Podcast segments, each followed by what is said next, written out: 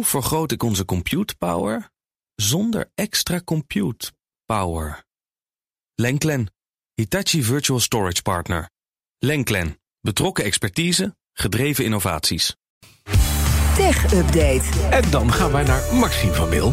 Goedemorgen. Goedemorgen, Maxime. Hallo Bas. We beginnen met de nieuwe iPhone. De iPhone 15 had ik afgelopen vrijdag nog in mijn handen. En die wordt nu, wat blijkt, te heet. Ja, na het hele stralingsdebakel rond de iPhone 12... Ja, in Frankrijk, heeft, hè, eh, met name. ja, Ja. heeft ook de nieuwe iPhone 15 Pro Max... en de iets minder luxe eh, 15 Pro... ik geloof dat jij de Pro Max in je handen had... Ja, zeker. Je hebt een probleem, want hij raakt dus oververhit in de eerste dagen nadat je hem gekocht hebt. Eh, er zijn heel veel klachten over op social media. Telefoons werden soms meer dan 38 graden.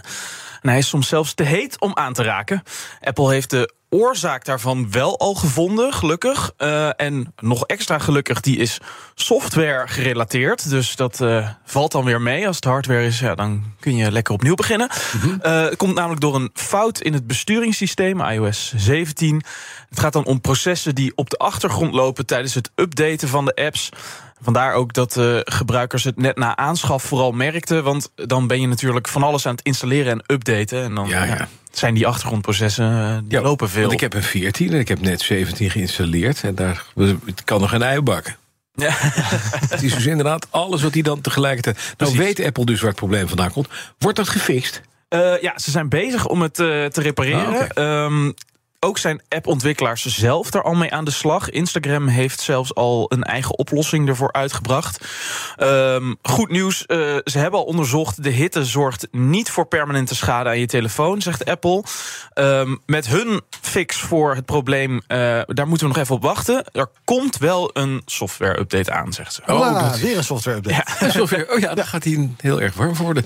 En dan, overheidswebsites zijn gevoelig voor cybercriminelen. Inderdaad. En dat komt door de domeinnaam, zegt een eh, groep deskundigen in het AD. Eh, veel van die sites, eh, zoals Rijksoverheid of DigiD, die vallen niet in het domein van .gov of .overheid. Die hebben dus gewoon een .nl-adres, een URL.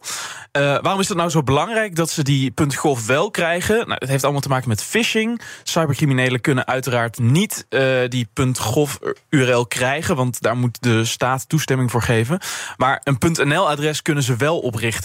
Daardoor is het voor hen heel makkelijk om te doen alsof ze de echte DigiD of de Rijksoverheid zijn.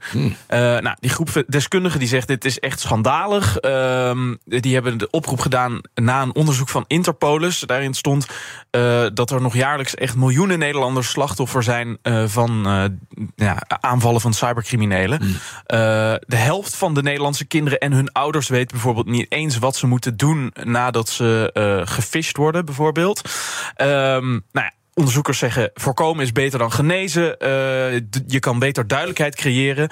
Dus ze roepen op om de overheid gewoon eh, aan de overheid om gewoon al hun websites eh, te voorzien van zo'n .gov of .overheid Ja, eh. URL. Ja, ja. Ja, want dan zijn ze, eh, nou, dat, dan weet iemand die zo'n website bezoekt waar die naartoe gaat. Ja. En we zijn zelfs een van de weinigen in de wereld die Ja. dat nog niet voor al onze staatswebsites Ja, dat is gek, hè? Bij België ook. Dan heb je Ja. .gov.be, Polen.gov.pl. En dan weet je, als er .gov Ja, staat, is het echt door dan de overheid goed. Ja, inderdaad. Nou, verstandig.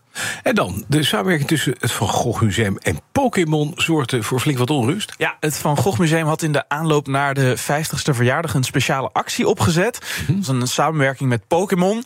Eh, mensen konden tijdens hun bezoek opdrachten doen en dan aan het einde gratis kaarten krijgen. Zijn dan eh, Pokémon-kaarten in de stijl van Van Gogh.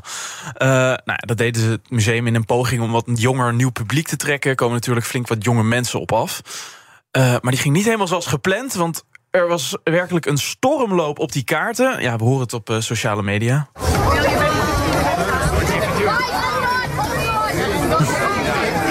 Ja, dat klinkt als eh, gevecht om Pokémon Het was eh, echt tuimelen over Ja. elkaar heen in de museumshop eh, achteraf. Mhm. Want voor de collectors, ja, die willen dit natuurlijk bemachtigen. Want dit soort items worden naar verwachting echt heel Ja, veel geld waard. Ja, precies. echt honderdduizenden euro's verwachten ze. Omdat dit maar een beperkte oplage is. En Pokémon kaarten zijn al echt collectors items.